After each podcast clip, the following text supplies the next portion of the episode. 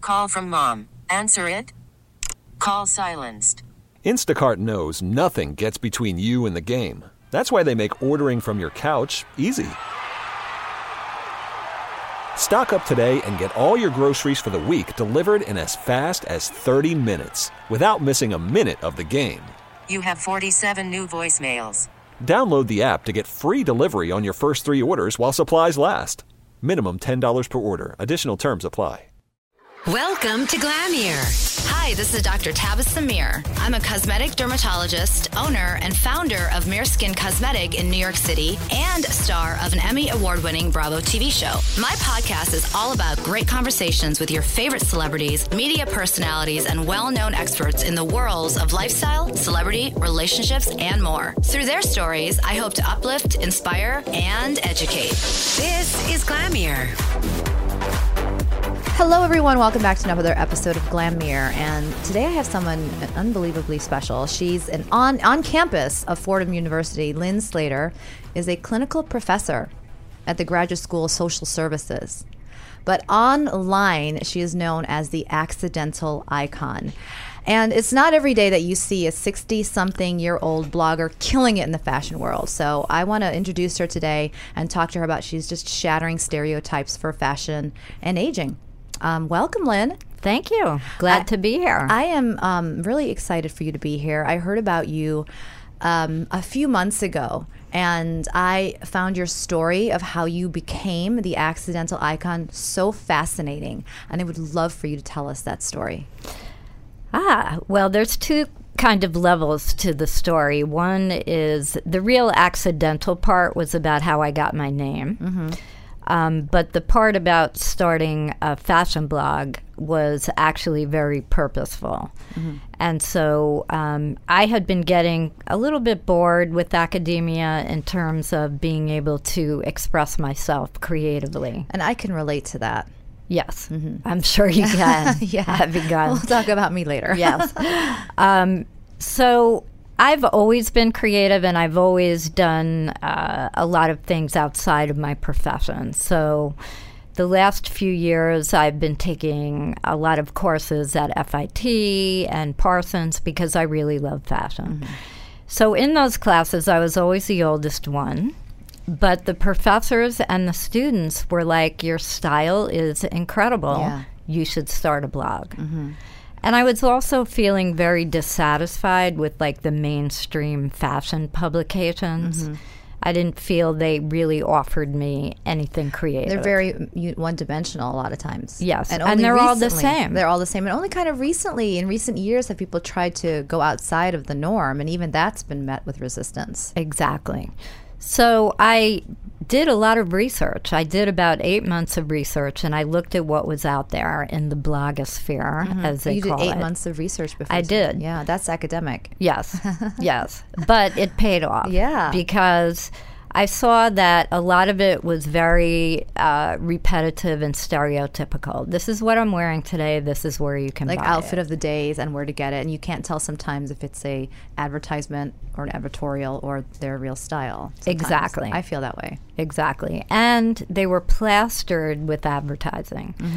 So I decided I was going to do the opposite of what everyone else did. And so my blog is really minimalist, it's very clean, no ads, no other text except the essay I write, and just really good photos. Now, when I I want to discuss your beautifully done blog, it's so visually, aesthetically, just so nice to look at. But you know, back to when you were in school and you were taking these fashion classes, and you were the oldest person in these classes. Um, how did that make you feel? Did, was there any level of insecurity or, or self consciousness? No, None. no. None at all. No, because I have always, throughout my entire life, worked and been primarily around people younger than me. I'm the oldest of six children, so right there. Yeah. And then I always worked with the young women and girls in my social work career. And I've been a professor for the last 17 years, and I've worked with young people.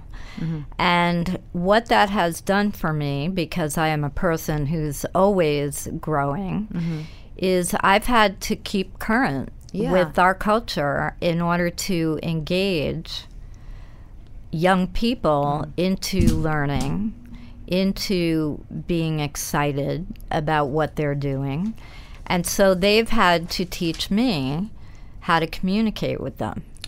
Um, and I want to get to that point because I think that's really important. I think that a lot of times, like I'll hear, I'll hear like moms and dads who are in their 40s saying things like, "Oh, these kids, this social media, it's so crazy. These young kids." And I'm thinking to myself, "You're not that old that you should be not able to understand what a 20 year old is doing." When when does that disconnect happen? Do you think we teach ourselves that once you get past a certain age that you're not supposed to know what young people are doing? Well, I think we have so many categories, right? And one of the ways, and again, this is where my whole social welfare kind of thinking comes in, is one of the ways that society tries to control you is to tell you how you should be. Yes. And so I've always been a very rebellious person, and I've always worked in places that are very oppressed because of the field I chose. Mm-hmm. Yeah.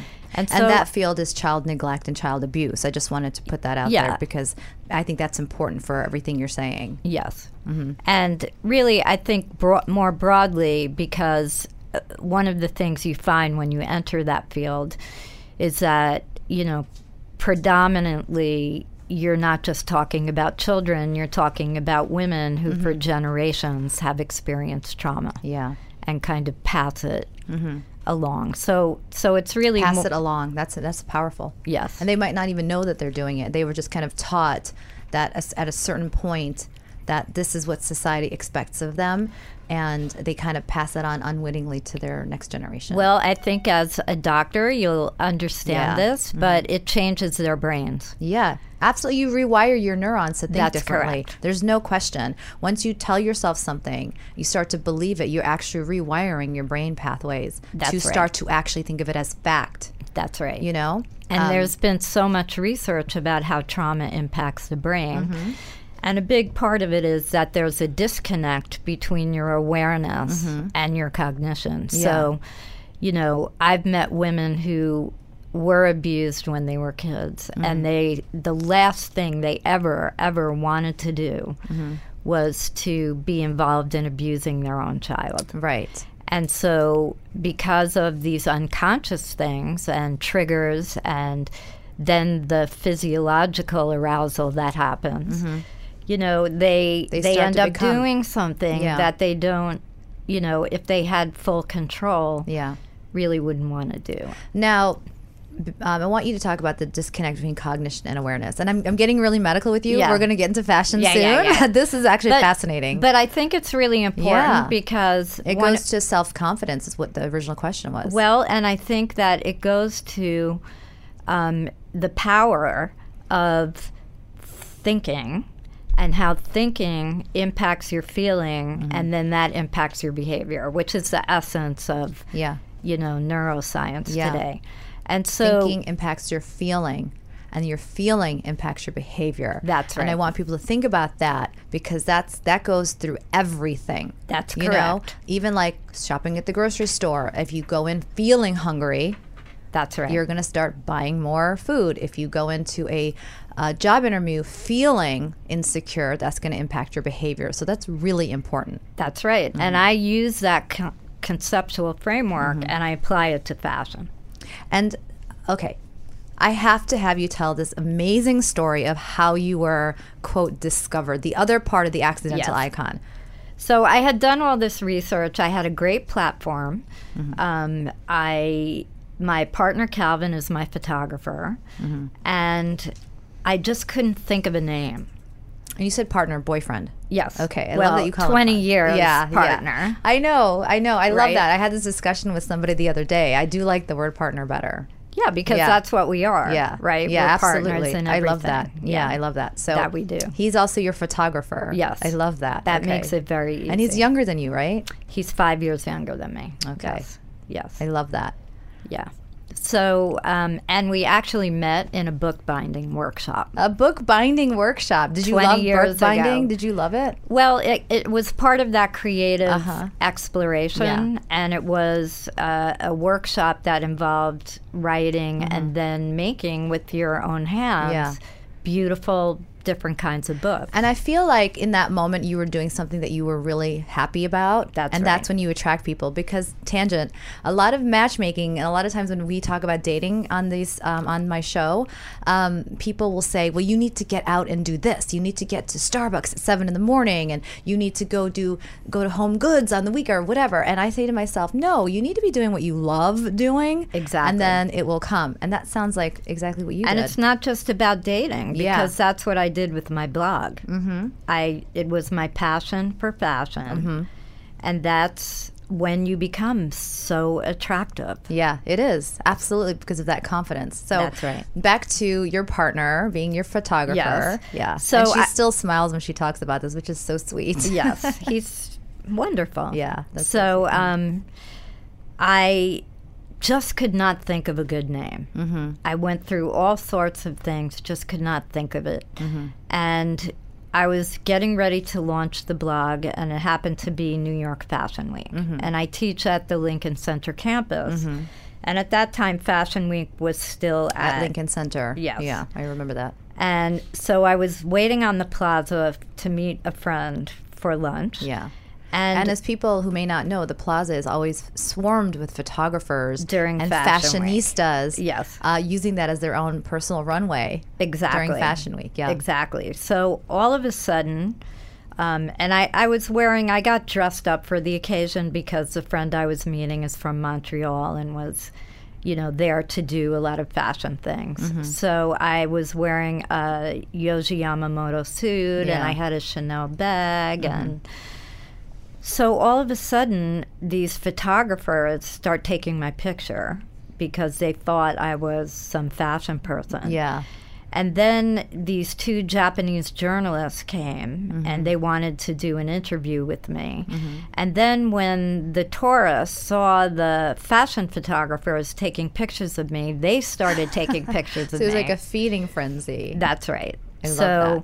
when my friend showed up, there was this crowd around me and basically said, laughing, You're like an accidental icon. oh, amazing. And so I was like, Thank you so much. Because I was laughing hysterically. Yeah. I thought it was the funniest thing. Because here you are, a woman in academics and a very serious, you know, topic that you study and you teach, right. becoming the center of this attention during New York Fashion Week. Exactly. And it was also the first week of the new semester.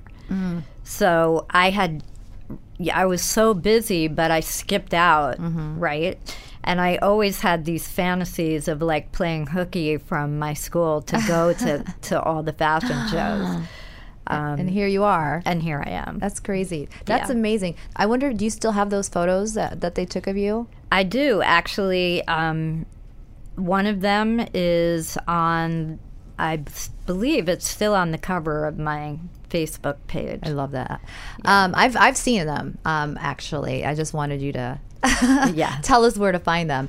Now, one of the things you said earlier is um, thinking makes you feel, makes you behave. Yes. And that applies to fashion. Yes. Um, I, I, could you explain that more? Well, I think I think y- what you choose to wear has to come from who you are. And one of the things I realized is that fashion and what you wear, and I I realized this in my career, is has a lot of power Yeah. and people make judgments and decisions about you Based on your what you look like. based on what you look There, like. there are countless of, of clinical studies, you know, that have this sort of thing where you have different people dressed a certain way, and appearance is what makes somebody appear attractive and therefore smarter, confident, and more um, intelligent. Right. So it, it is visual. But what I found is that when people are not wearing, when they're wearing what everyone says they should wear Yeah. to look a certain way, but they're uncomfortable. They don't come across as authentic or believable. And I saw this happen in court all the time Yeah, in court. because Mm-hmm. I when I first taught at Fordham for the first 10 years, I taught with a a whole bunch of law professors Mm-hmm. and we had a clinic in the law school. And the lawyers would always say, "Oh, make her wear a suit." And it doesn't. It looks like the clothes are wearing her. Exactly. opposed- A- and they would be so uncomfortable and they would have And it to looks like they could see they've probably felt uncomfortable and they behaved uncomfortable, which made them look guilty. Mm-hmm. Exactly. Exactly. It's true, yeah. And well, and I was not watching, believable. I was watching a documentary on the Menendez brothers, Mm-hmm. and um, that's a fascinating story. But one of the things that they said is they dressed the two boys in pastel to make them look like young, help, helpless little boys. Right. And it worked because I, every time I think of them, um, I think about those pastel sweaters that they would wear. Right. You know.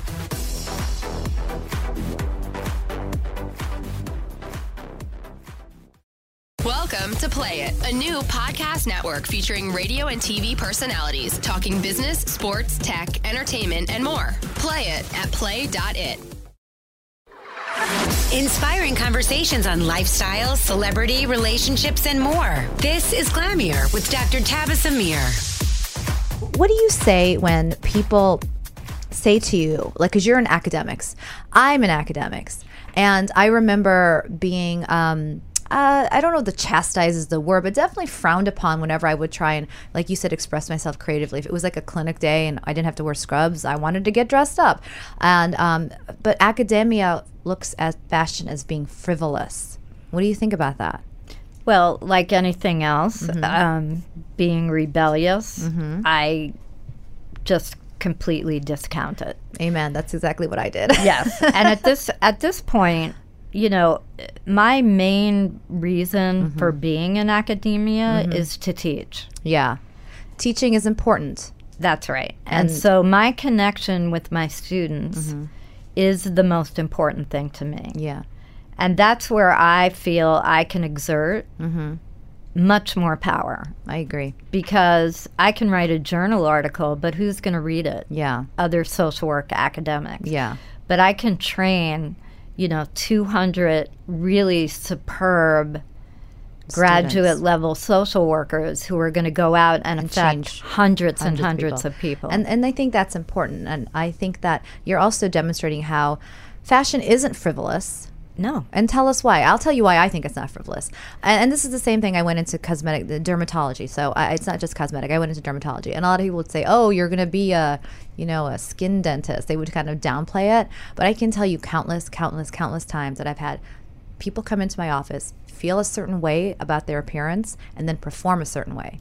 And within reason, you know, fixing certain things has actually dramatically improved their performance in life. Absolutely. You know, I had a woman whose mother was uh, you know sick from cancer and she felt so insecure to talk to the doctors and find out what was really going on and we just did a little some something and she just said she actually wrote me a letter saying you don't understand how much you've given me confidence i can look at these doctors and talk to them and feel confident about them how is that frivolous Right. It's know? not. yeah It's not. And that's why I make no judgments Mm-hmm. about whatever any woman or man chooses to do, as especially if it's to make them feel confident and and and better because about feeling themselves. how you feel drives everything else yes, it your does. behavior. Absolutely. Um, you know, I want to talk about age because um, I think that we were, before we started, we had uh, one of my coworkers in here and, and we were talking about the younger girls on Instagram and, and, and not just younger girls, any girls, but really the younger generation because I'm seeing a lot of girls that are preteens coming in wanting lip filler, wanting things done that I didn't even think about till, you know, later in life.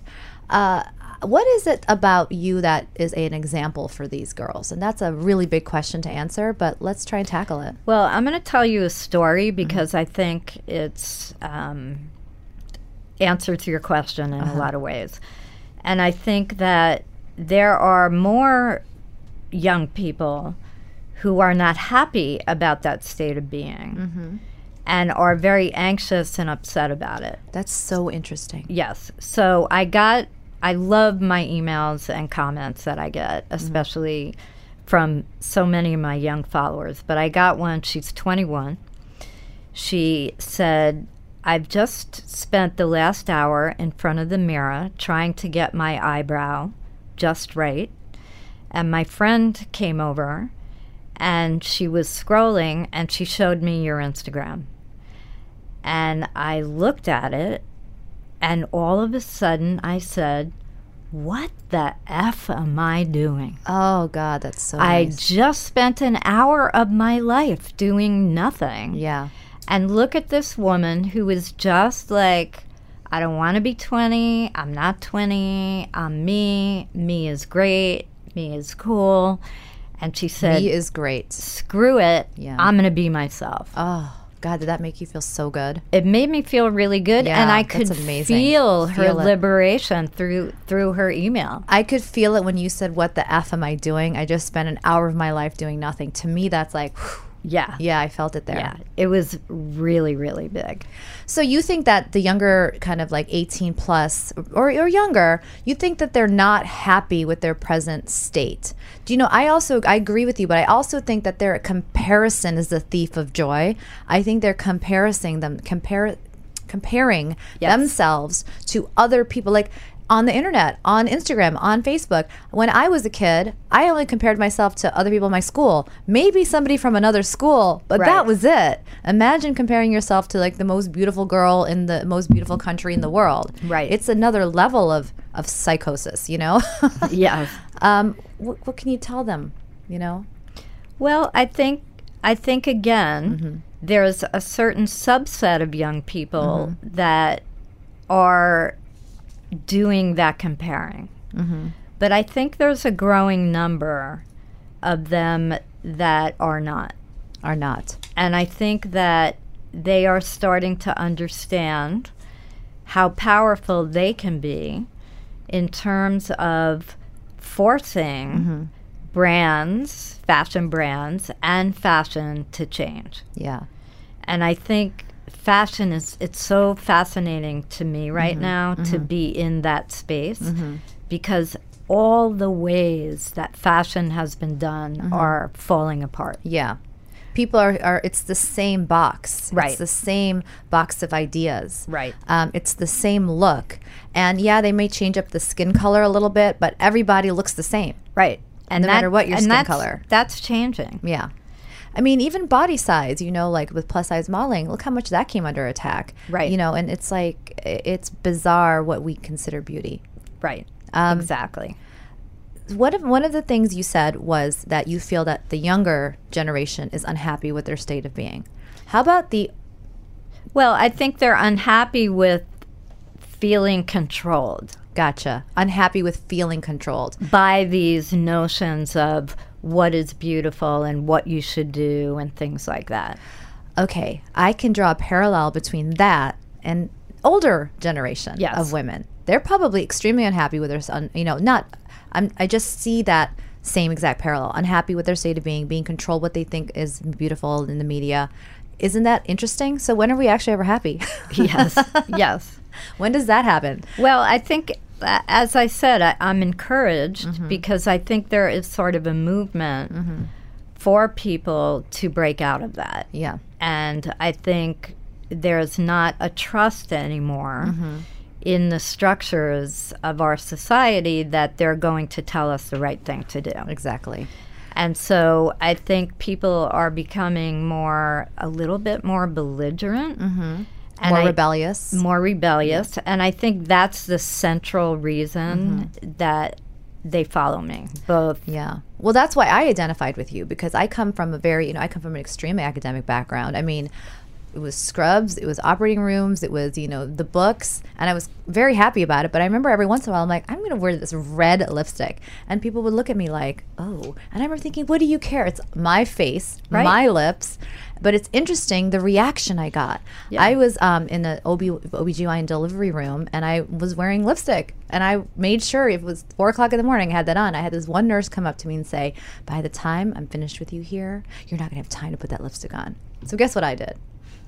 Popped it out, put it on right in front of her every time. Exactly. What, it's just a confidence thing and it's a rebellion thing. Yes, it is. Yeah. You have to have that courage and belief in your own self to be able to rebel. Yeah. I love that. You have to have the courage and belief in your own self to rebel. That's amazing. And I think that people should really chew on that because that is the truth. And I think that that's that that fits me, you know. Yeah. Yeah. Um, what do you say about women and men, aging demographic, feeling invisible as they get older? Because you're extremely visible. I Yes. mean, uh, you you're striking. You walk into the room, and right now you have a boldly patterned black and white button down, these gorgeous glasses, this beautiful bob. Uh, You're striking. You're not invisible. How Right. how do you speak to that? I think that you have control over whether you're invisible. And again, I think why you have to ask yourself, why am I following this rule? The societal rule. Right. Yeah. And is it really what I want to do? So if you think when you get old that you have to wear, you know, big flowy clothes that are not loud or do not express who you are, then you're buying into that message. Mm-hmm.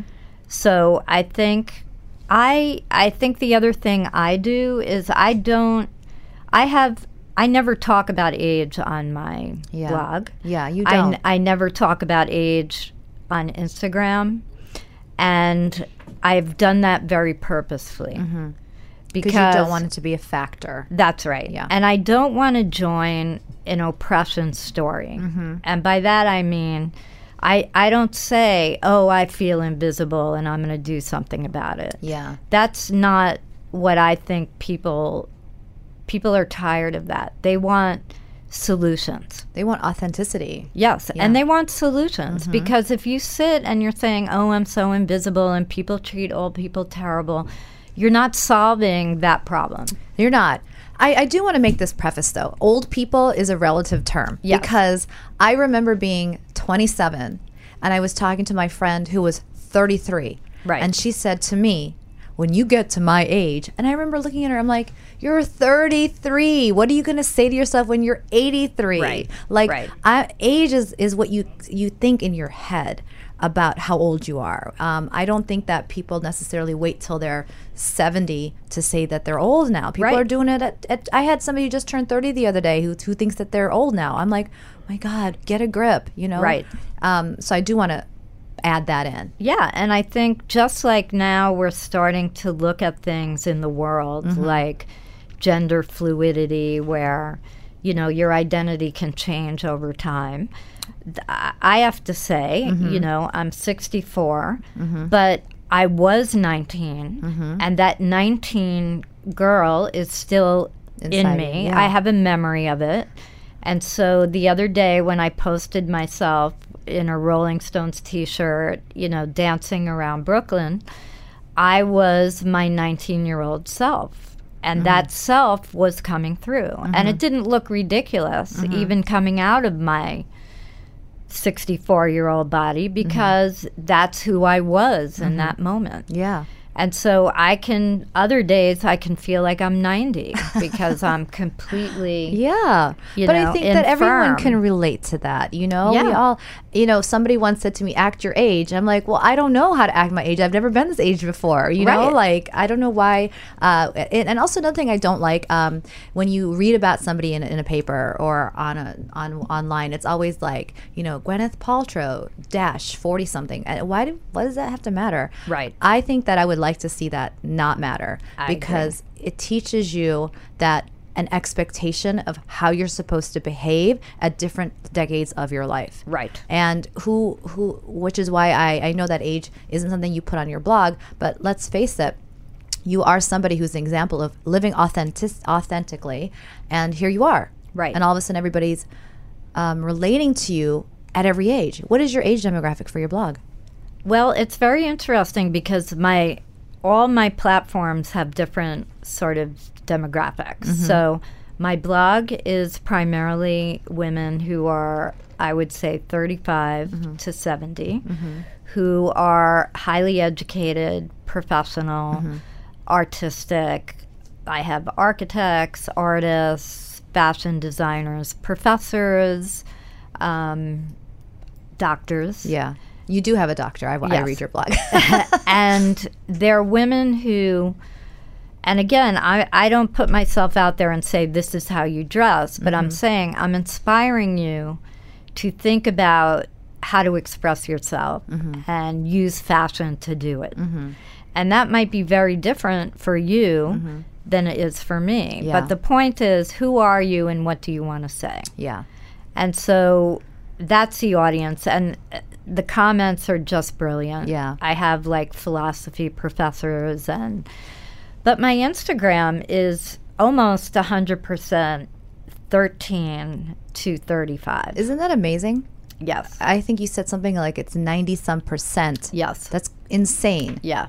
Um, how does that make do you feel? How can you not feel like you're changing the status quo of aging? Well, I think I didn't intend to, but I think that has been uh, a result. A pleasant side effect. a pleasant side effect, right? Yeah. Because I did this initially just to have pleasure. I Yeah. Mm-hmm. wasn't having a social agenda. And I actually am never political Yeah. Uh-huh. at all.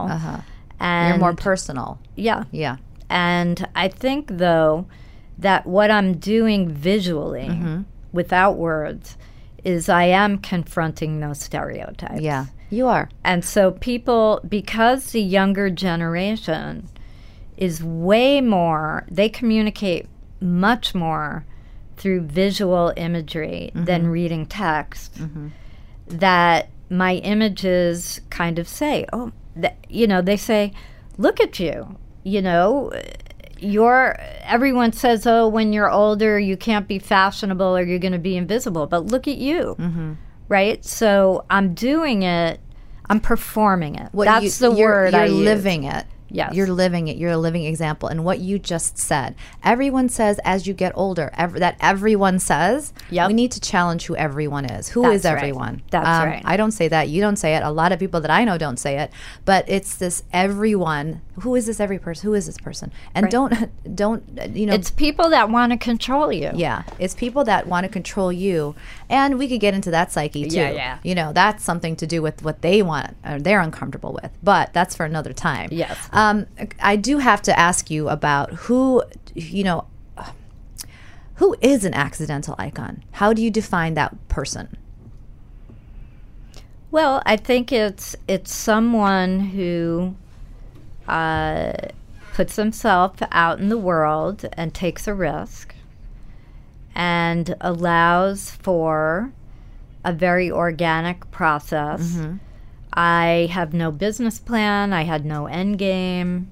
I never intended to be signed with a modeling agency. Yeah, you're with Elite London London Specials Booking Division. Yes. So so these were things when I sat down to write my fir- first blog post. I never knew anything about. Mm-hmm. Yeah. So what that means to me is that you can do anything you want whenever you do it. Yeah. Whenever you want to. At any time in life. at any time in life. And you don't need to feel like everything has to happen by a Right. certain age. Everybody's journey and Right. everybody's timeline is different. Right. And I think in this world in particular, because of technology where things are changing so fast, Mm-hmm. you can no longer have a three or five year plan. No, you can't. because Things everything is going to be changed in an hour, change. Yeah. right? I don't even buy magazines anymore. Exactly. You know, I remember getting like these weekly magazines thinking that was the latest of the latest. Now those feel like encyclopedias. right. They're gone, right? and done. people are are really living through their phone. yeah, they are. And so, you know, I think I think you have to be someone who is you know, there is no there for people anymore. That's what I was telling a friend. She's like, "Oh, when am I ever going to get there?" Yeah. And I'm like, There there isn't isn't a there because we're developing it in the moment Yeah.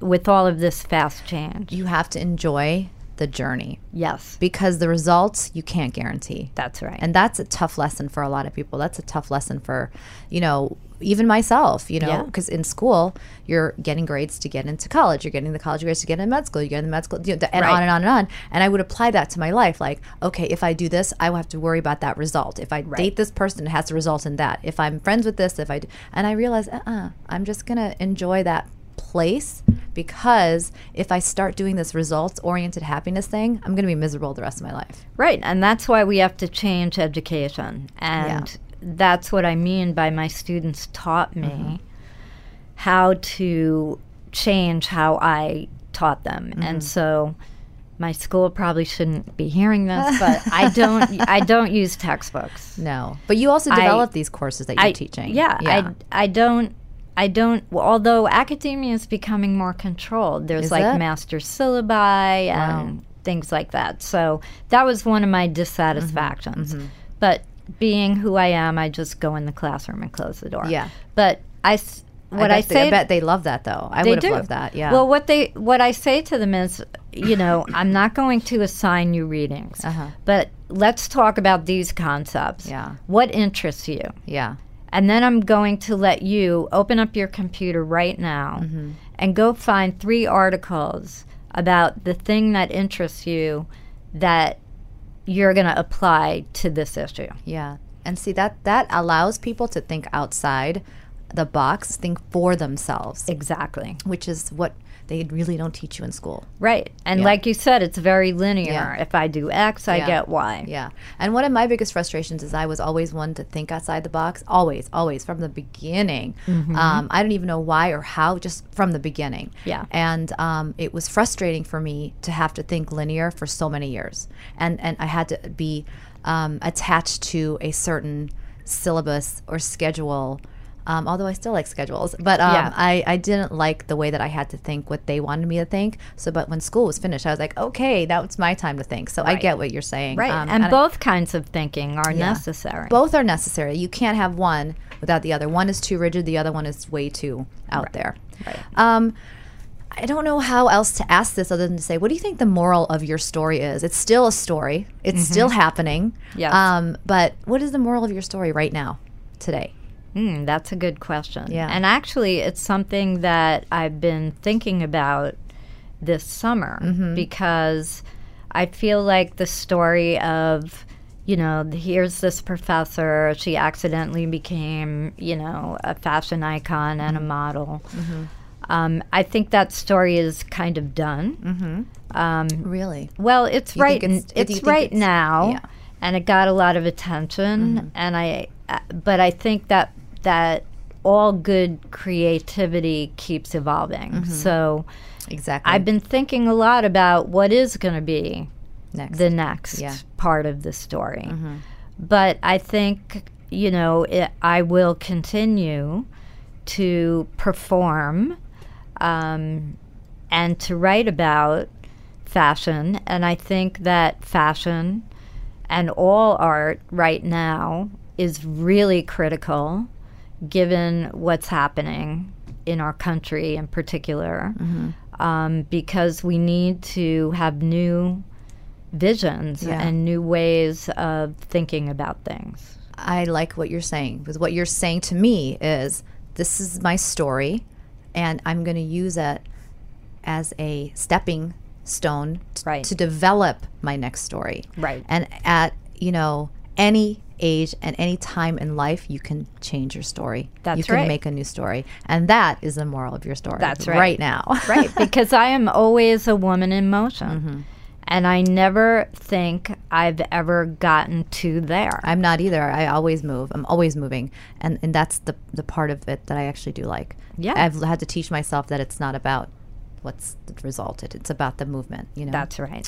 Um, I think you're fascinating. You're definitely my icon. Thank you. I think you're absolutely just uh, fascinating, and I, I, I there were so many amazing pearls. To, to, that you said throughout today that I can't wait to go back and listen to some of them and maybe write them down and, and put them on uh, put them on Facebook and quote you. well, I think you're pretty much right there with me. Yeah, well, I really, um, I, I really. Oh wait, wait, tell people your your social media handles and where they can find you. Oh, okay. Instagram is at icon accidental backwards. And my blog is accidental icon. And it's been such a pleasure to have you here. I am even more um, uh, in love with you more than I was when I before I started. You're just a fascinating human being and c- doing great things for everybody. Well, thank you. And you ask the best questions. Um, Yes. That makes me feel really good. yes, I really lost myself in the conversation, which does not always happen in interviews. So I think that there was definitely a natural chemistry and a natural just interest in what you had to say. So thank you. That's a big compliment to me. yes, Thanks for being Deserved. here. And come back anytime. thank you.